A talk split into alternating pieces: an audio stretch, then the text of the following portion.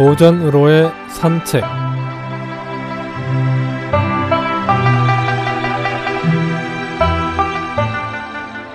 안녕하십니까 김혜영입니다.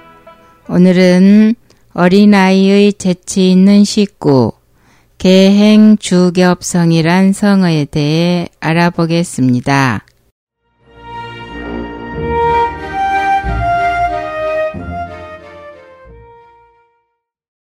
개행 주겹성 달기 지나가니 대나무 잎이 이루어진다는 뜻으로 닭이 지나간 발자국을 묘사한 식구입니다. 견주 매화락 개가 달려가니 매화꽃이 뚝뚝 떨어진다는 것과 대꾸를 이루는 것으로서 어린아이의 재치가 보이는 식구이지요.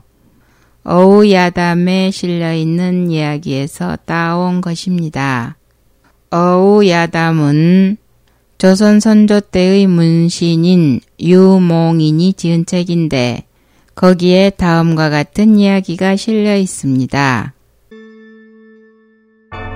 조선 성종 때의 문인 학자인 채수라는 이가 있었습니다. 그에게는 무일이라는 총명한 손자가 있었죠. 무일은 어렸을 때부터 뛰어난 문제를 보였습니다. 무일의 나이 겨우 대여섯 살 때의 일입니다.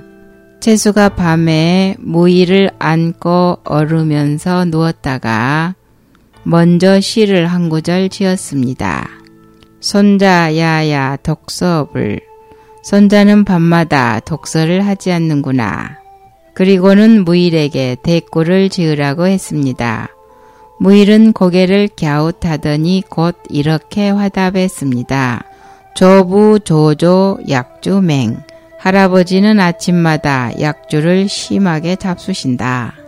이를 듣고 채수는 껄껄껄 너털 웃음을 지었습니다. 또 어느 겨울날 채수는 무의를 업고 눈길을 걷고 있었습니다. 눈길에 난 개의 발자국을 보고 채수는 이렇게 읊었습니다. 견주 매화락 개가 달려가니 매화꽃이 뚝뚝 떨어지네.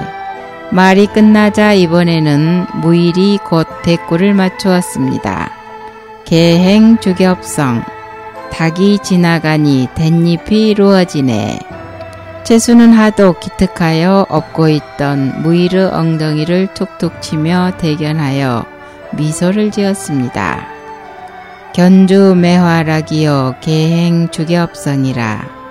개가 달려가니 매화꽃이 뚝뚝 떨어지고 닭이 다니니 대나무 잎이 이루어지는구나.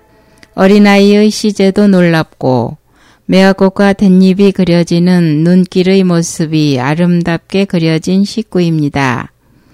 또 할아버지와 손자 간에 주고받는 정이 각별해 듣는 이의 입가에 미소를 짓게 하는 대목입니다.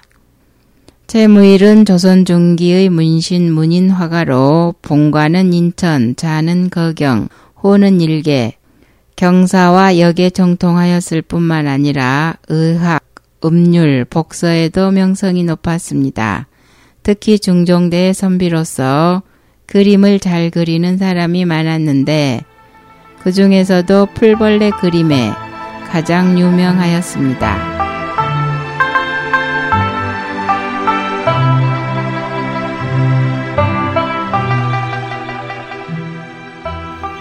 어린이의 재치 있는 식구 개행 주겹성에 대해 알아보았습니다.